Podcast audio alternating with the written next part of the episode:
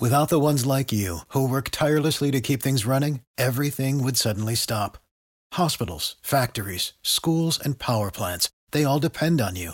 No matter the weather, emergency, or time of day, you're the ones who get it done. At Grainger, we're here for you with professional grade industrial supplies. Count on real time product availability and fast delivery. Call clickgrainger.com or just stop by. Grainger for the ones who get it done. Save big money on everything for your next project at Menards. Spring is here, making it the perfect time for outdoor projects. Suncast storage sheds are an excellent solution for protecting outdoor lawn and gardening tools. They're easy to assemble, and the all weather construction provides water resistance and UV protection. Save big on Suncast storage sheds. View our selection of Suncast products today in store and on Menards.com. Save big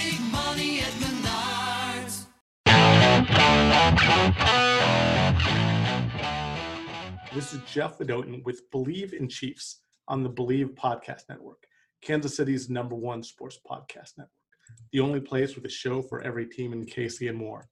We believe in our teams. Do you believe? On this week's show, former Chiefs offensive lineman Joe Valerio and I discuss a little Fourth of July plans. Uh, the holiday is coming up, and in the NFL, it's kind of a, a unique thing.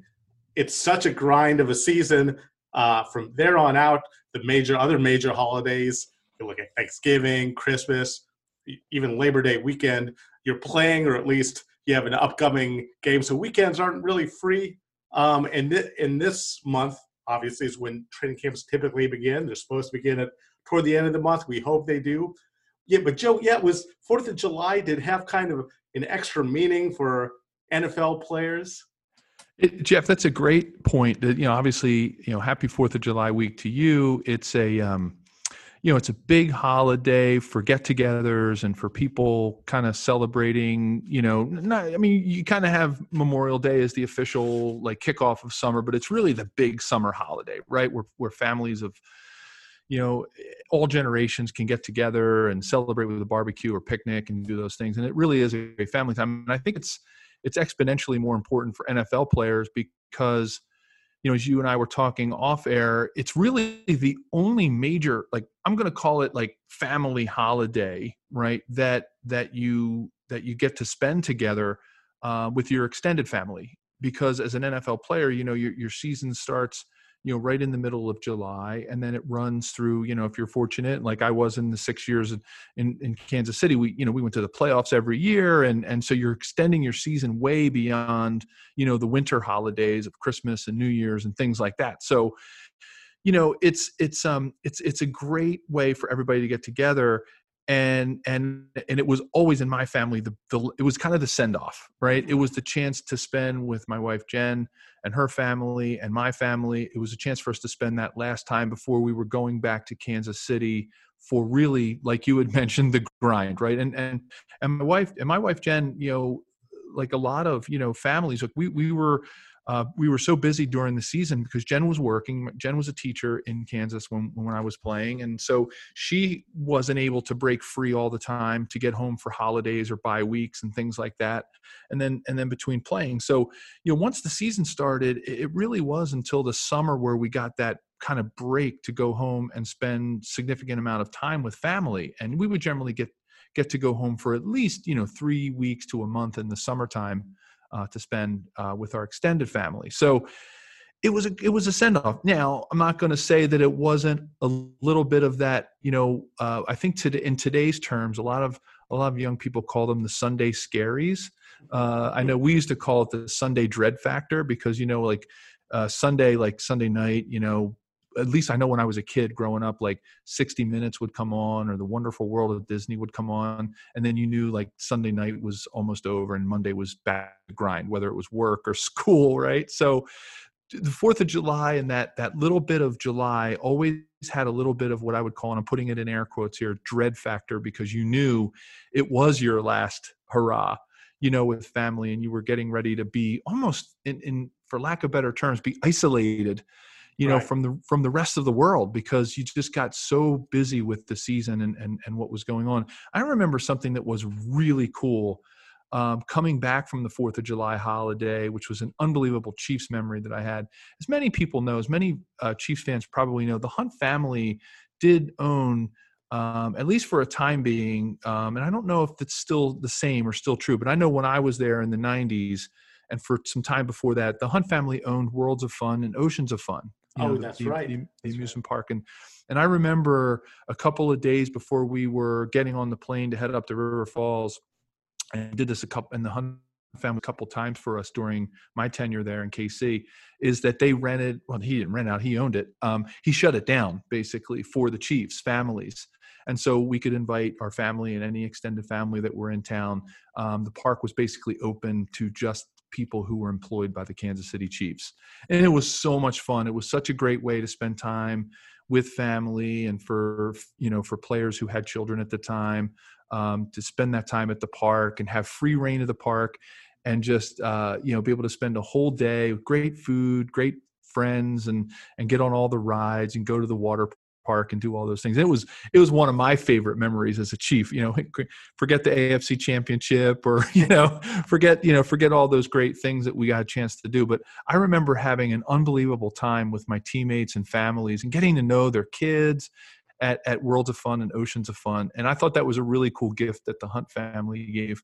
Uh, it was almost like a you know, in keeping in the spirit of our Fourth of July send off uh, it was it was a great way for us to all get together and, and definitely one of my most treasured memories of, of playing in Kansas City.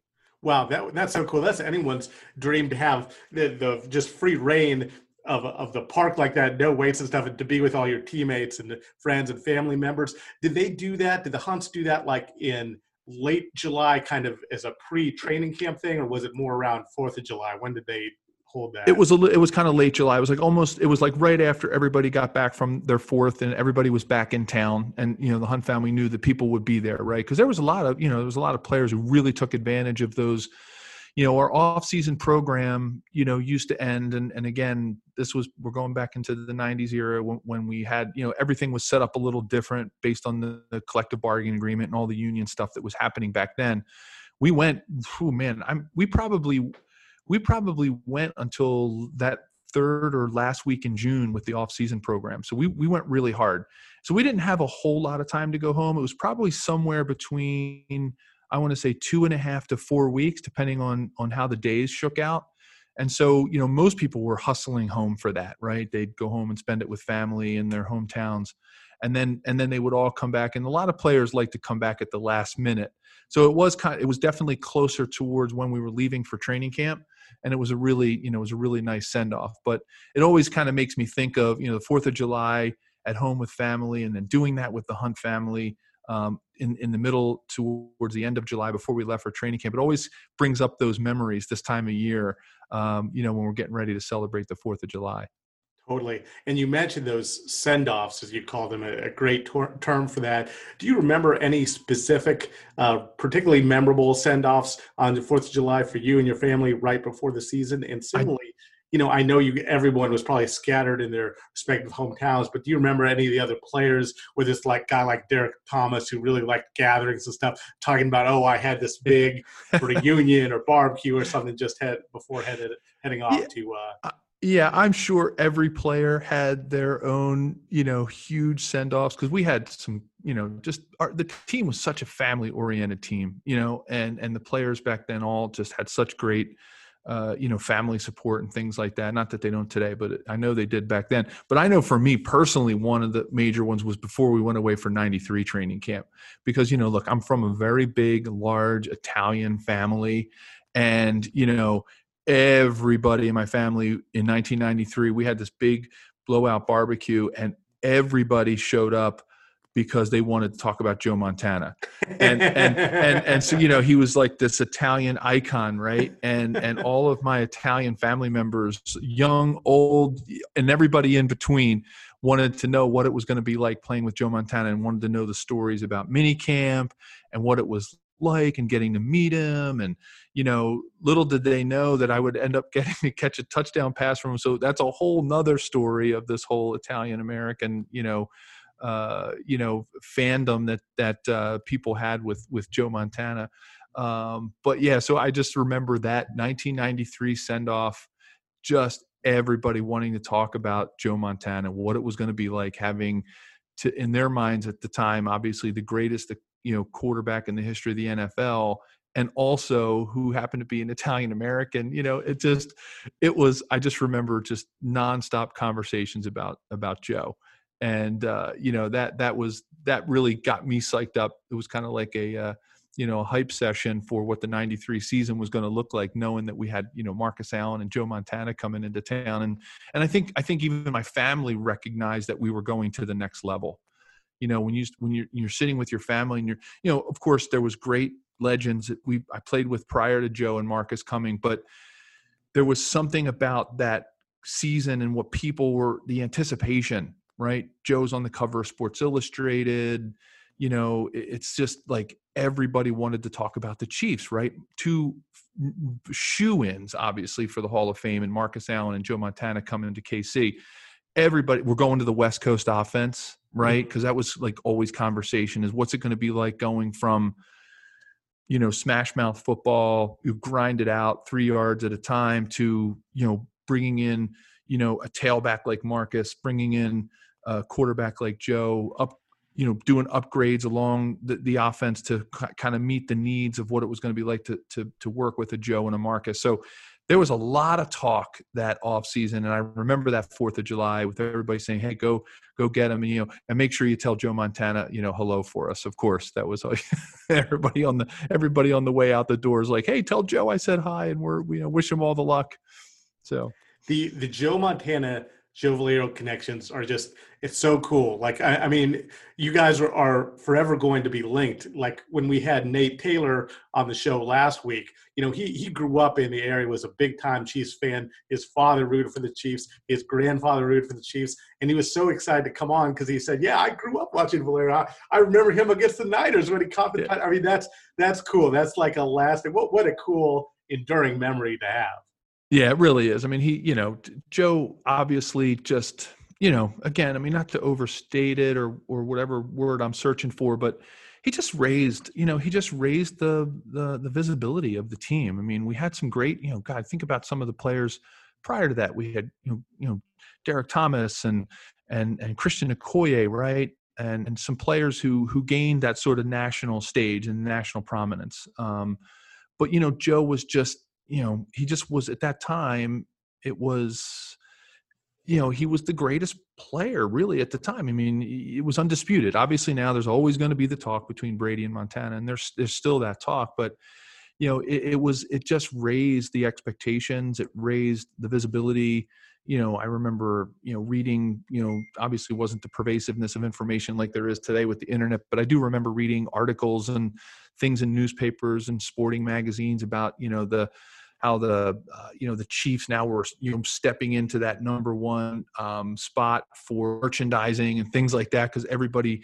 you know Joe was so likable. And then you and then you couple it with Marcus coming and the whole Raiders you know kind of background and and him kind of you know jumping ship from from the Al Davis you know team to to the vaunted rivals of of Kansas City like it just it had all 93 had so many cool stories around it um you know the, the, the team that was known for like I said, just smash mouth, you know, hand it to Christian going to the right, hand it to the 245 pound Barry Word going to the left. You know, Jonathan Hayes, who was, you know, the biggest tight end at the time in the league as far as, you know, being like basically an extension of the offensive line. We were, we were a grinded out, you know, smash mouth football team. And then all of a sudden to flip it 180 degrees and go to the West Coast it just and it was so many little things about that 93 season and, and yes the, the make a long story long even longer the joe montana thing for me you know just uh it, you know it's such a it's it's such a blessing to be like and a privilege to be in those same conversations with him um, and and to always be linked to that whole tackle eligible thing um, and how that all kind of transpired. Um, yeah, just uh, you know, it's it's it was just crazy how it all happened, and and that people still you know they still remember that right as as you know the joe to joe connection and you know and and and, and the fact that you know his wife's name was jennifer my wife's name is jennifer and mm-hmm. you know we we kind of joked about that when he when he got there to kansas city how I, you know i kind of said to him i said listen joe i just got to tell you you know you, you're the you're the other joe and jennifer i just want you to know and you know he kind of laughed and we just built that bond. It was it was really cool So cool. And uh, speaking of legendary quarterbacks like Joe Montana, the Chiefs obviously have one now in Patrick Mahomes. You know, a lot of people have tried to make historical comparisons. He's obviously so different than a guy like Joe Montana. A lot of people have compared him, and I, I get this, to Brett Favre uh, because they're both kind of gunslingers. Their arm strength is just unreal. They were both uh, uh, tutored by Andy Reid. That was during the Packers days for Favre, and of course, current days uh, with Chiefs for Mahomes. Uh, but it's interesting. I was editing a book, uh, 100 Things Dolphins Fans Should Know and Do Before They Die by Armando Salguero, great writer who covers the Dol- Miami Dolphins beat. And he was talking about Dan Marino. People, when they u- used to warm up the Dolphins on the road, uh, like the day before the game, uh, media could come and it was like just a must watch event because and you can look this up on youtube like marino would throw like behind the back spin around and throw it 40 yards in the end zone on dime and i'm like this is just like mahomes with his no look and uh, passes his left hand passes left-handed passes. Uh, joe your, your career's like coincided. I know you played against Favre, you played against marino. What, who do you think is the best uh, mahomes comp and why You know, it's- that's a great question, Jeff, and I love it. This is a great, this is a great discussion point. I think for our listeners to really think about these comparisons, and I love, I love making comparisons. Right, that's what ties us to the history of the Mhm. game. It's Absolutely. what propels us into the future as we're looking at the the new players and the new prototypes of players that are coming down the road. Um, and what the game is going to evolve into and, and how it progresses. So I love these comparisons. And and I think I think I personally I would have to say, you know, I had I had the great fortune of playing with Brett Favre in the East West Shrine game is when we were in college together. And um, you know, that East West Shrine game was was pretty interesting and, and and not to go off on the side, but just to just to give a little Brett Favre history and how I got to know him. Brett Brett was a you know he was um you know obviously went in the second round of the, of the draft in 1991 so we came out together. We came the out best same round right? The best round to go in joe? Best round best round of, of any draft right? Of course. Uh, but you know so so brett brett's brett's um, stock really rose during that game and during that week. And i remember i remember it all happening very vividly and very well um, because we had a quarterback from louisville named browning nagle sure who was and then there was Dan McGwire, right, who was Mark McGwire's brother, Mhm. right, out of San Diego State. Those were like some of the key quarterback names back then. And Brett was really like in that background. You know, he was a scrappy kid, you know, from Mississippi, and and and uh, you know he he he was um, he wasn't um, super highly projected as a as a as a super high pick. And what happened was Browning um, Nagle was injured and sick during that week at the East West Shrine game. So Brett Favre actually ended up playing most of the game and had an unbelievable week. I mean, he just his all of that fiery nature and his stock really rose that week. And I got to watch it happen. I got to hear the murmuring of the scouts and and some of the people talking about it and the agents that were down there at the East West Shrine game. Um, and and and to watch him and the way that he played in that game, he played out. He he was lights out in the East West Shrine game, and and I think that really propelled him up even higher into the second round where maybe you know i'm no draft prognosticator but i think maybe he was in you know maybe he was in that like third or fourth round range Mhm. maybe low end second round at the at the, at the out at the outset before those all-star games started so he he i got to watch that fiery nature and so having played with him and having gotten to know him and seen his career i would probably compare patrick more to brett Favre than I would to Dan Marino for for a couple of reasons.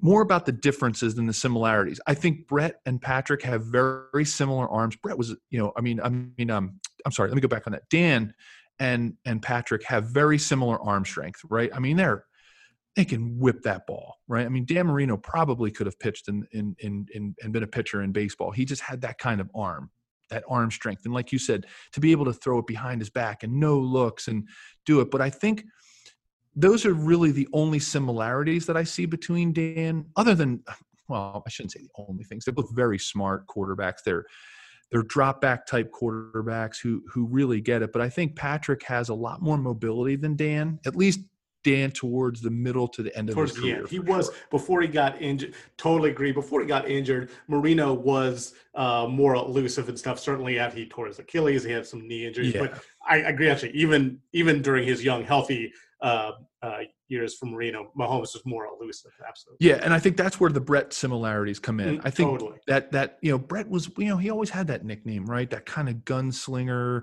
you know, wild wild west type quarterback. It's just things are happening. He's throwing balls. He's doing shovel passes. He's you know throwing it over his head backwards. Like I, you've seen you, people have seen him do some crazy crazy things, right? Um, and that's why I would compare him more to Pat, to Patrick. I just think because of the the way that he controls, you know, the whole field.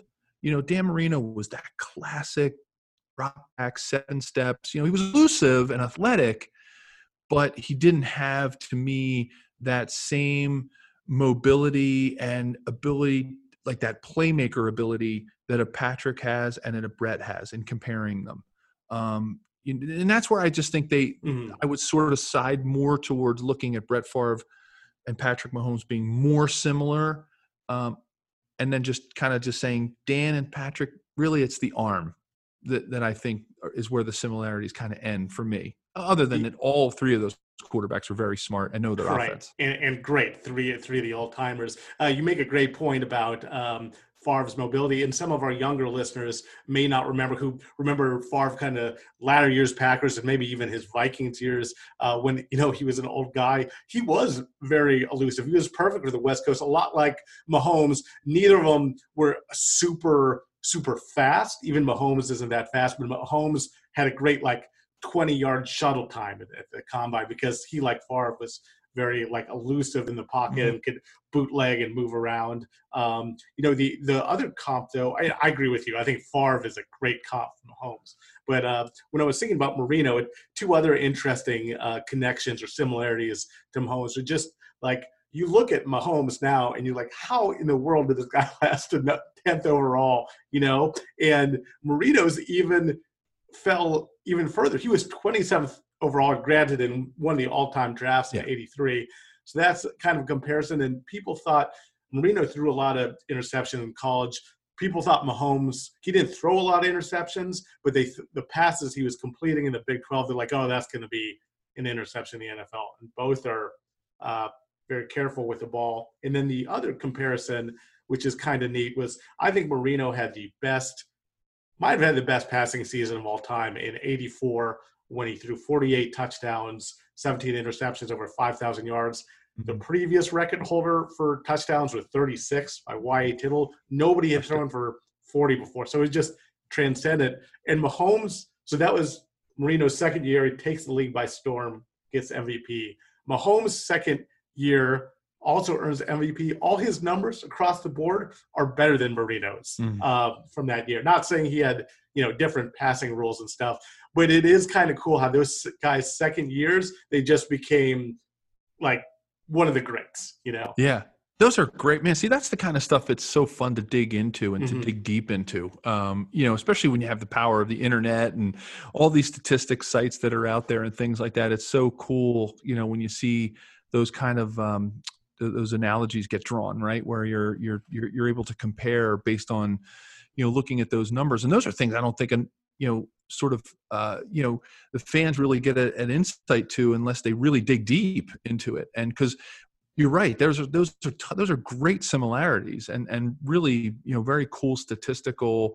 Uh, you know, there's a lot of statistical sameness in those in those two things. Um, where if because if you physically looked at the two, you would you really wouldn't draw Mm, totally. conclusion that they're similar because you know Dan was that typical back in the '80s that big Drop back pass. drop back, six foot four, 230 pound, you know, just, you know, big like Elway. I remember meeting out John Elway for the first time and, and, and seeing how big he really was. Like, and, and meet, and when I met Dan Marino for the first time and how big he was, like those quarterbacks back then were, they were big dudes, man. They were, they were get back in the pocket, sturdy, take a hit, right? Nobody was protecting quarterbacks back then, man. No- Right. Nobody, you know, you were either you were either super elusive, and I'm going to go way, way to some of our younger listeners might not remember, like the Fran Tarkentons of the Mhm. world, right? Who, you know, he's scatting around back there, and people were he's ducking and weaving and bobbing and you know avoiding people, and then you know then you had those you had those type of quarterbacks. And then you had the big hulking guys who could just take a hit, like you know, with that blind side, just bam, you know. And that's where uh, you know, I think a, a Patrick Mahomes uh, is a little bit different than than a Marino or an Elway in his ability to not take hits. You know, he has an incredible. It's like he has eyes in the back of his head and things like where he can just feel the pocket collapsing. He, it's like this this sixth sense that these these quarterbacks have to be able to avoid it that I don't think they all had back then in the 80s. You know, they just basically stood back there and just took those hits and and it's it's a little bit of a different uh, you know mentality now for quarterbacks to be able to avoid those. What, what was funny when I was looking this up because I think of the same thing, kind of the different uh, body compositions. So when I was looking this up, uh, Marino's like six four, about 220 listed on Pro Football Reference. Mahomes is officially listed at 6'3", 230. So there's not that much difference. But I think you know Mahomes is a big strapping kid, he, uh, enough Yeah. to be double and pounding. Having seen him up close, Joe, he's not six three. Like he's he's you know like he, he's certainly tall enough. That's not you know he's not like Drew Brees level, but he Yeah. he you know when you see the Marinos and stuff, they're they look a little more imposing. Yeah. And I, I believe didn't you play in a pretty memorable game against Marino? Was uh we talked about the '93 season? Wasn't the next season uh Montana's last? You guys faced Marino in the playoffs. Any Yeah. memory? I know you're so focused on on just the Dolphins defense, but any memories of kind of seeing him or things like that? I mean, it was you know it was well number one it was really cool to see those two facing off because Right. you know I mean I was on you know the younger end compared to those two guys at least. Mhm. Um, you know they've been playing a long time and those were those were two players again. I go back to the Italian American thing, right? Dan Marino was another favorite in our house because his you know name ended in a vowel. Uh, you know, so the, when when I go back and I think about like growing up and watching those two, right? You think about some of those games that that, that what was it the Chargers Dolphins game? It was Oh, like so memorable. time slugfest, right? And and Dan Marino, my God, you know, he's a Pitt guy. He's from Pennsylvania. Went to Mhm. Pittsburgh Central Catholic. You know, like he kind of had that Pennsylvania pride thing going for me. And um, you know, it, it just um, I just remember seeing those two out there on the field and thinking, God, am I really doing this? Like that. That's That what I. Cool. That's what I remember most Uh-huh. about that game, and obviously losing and it being Joe Montana's last game, and really knowing that it was at that point. Mhm. We knew that he was done at that point. But the, um, you know, the game, the game was just it wasn't a it wasn't a great game for us. You know, it kind of just it just didn't something didn't that game, and it just kind of we just kind of fizzled out um, in that in that in that playoff game against the Dolphins, and and so you know, just my biggest memory of that was seeing those two guys, you know, two of my all-time favorites watching growing up, uh, guys that I had you know emulated in the backyard, you know, uh, throwing the ball around, uh, seeing them out there on the field together was was was, was really cool. Um, and knowing that both of them were really kind of getting towards the end of, of their careers, so that was that was a thrill. That was a treat, um, even though we did lose but yeah, it was even though you know Patrick. It, plus two, Jeff, you got to remember, player when you talk about body composition, two thirty back then was a lot different than two thirty today. Totally. Dan Marino, while I'm sure he worked out, and I'm Mhm. sure he spent some time in the weight room and things like that, you know, 230 pounds of muscle is a lot more than 230 pounds. You know, you have to be when you're 230 pounds and you're not muscular the way that a Patrick Mahomes is.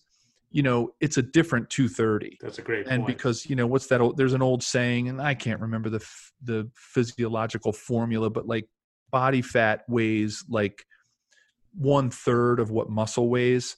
So or muscle is and put it the other flip side like muscle is is is almost two to three times heavier than fat. So when you're 230 and you're muscular you can be a lot more lean. You know like 230 today the way that, these players lift and i'm sure the way just looking at his body type the way that patrick mahomes probably lifts weights you don't need to be really big. And i'm using i'm using the term big in, in in air quotes again. Like you don't have to be super big to be 230 if you have a lot of muscle because it weighs so much more than fat and i'm not saying dan marino was fat but Mhm. he probably wasn't as quote muscular as as patrick mahomes is so when you were 230 back then, you looked a lot bigger because you had a lot more body fat on you. Um, you you didn't have as much muscle the way that these guys lift today. I mean, you think about the regimen that they go through and the mm-hmm. quarterbacks go through even um, to stay healthy for 17 games with the players that are you know the players that are out there these physical specimens right? The, the players are basically outgrowing the pads for crying out loud. I mean you know the the the, the, the linemen the defensive linemen that are you know six foot three 330 pounds running four 440s like what? How does that even happen? And so the muscle part of it i think is what probably makes patrick not look as big even though he might in the program be the That's same weight. point. yeah. It was a little bit of a and plus you know you, you're probably right. Wink wink nudge nudge. That six three might be a program height. You know we used to call those program heights. You know when they would ask us what you know more in college than the NFL because I think the NFL gets a little, little, more stringent about those things because of the combine. Mm-hmm. Because you know what somebody is at the combine, you can't lie at combine. Those those published combine heights, you know, they they do it in front of the whole crowd, right? When they're measuring your height. College, we could fudge it a little bit, and and our our our uh, you know our uh, public relations people in college when they would be doing like the program on media day, and they'd say, okay, what's your height and weight? And then you know you, they'd say okay well, what's your program height and weight you know like what do you want to be you know and everybody always added an extra pound or two here an extra extra inch there because when the opposing team was when the opposing team was looking at the um uh, you know, when they're looking at the, at the program before the game, you want you want to seem bigger than you are, right? Because totally. you want to be like intimidating. So, um, you know, because I was I was at the combine, I was six foot four and five eighths. That was my like literally my combine height was six four and five eighths, mm-hmm. but I always went in at six five because that looks so much better. Oh, six yeah, five, got around so much more intimidating. You know, and I remember at one point my college coach was like, "What do you think? You want to go in at six six? Uh, I think I think I'll just go with the six five. I didn't want to, didn't want to lie too much. I love it, like that, like the old driver's license measurements. Well, if if you enjoy this show, please subscribe and rate the show on iTunes. We're available on your favorite directories iTunes, Spotify, Google Play, Stitcher, Luminary, and TuneIn. Thanks for listening, and we'll be back next week. Thank you for listening to Bleav. You can show support to your host by subscribing to the show and giving us a five star rating on your preferred platform. Check us out at Bleav.com and search for B L E A V on YouTube.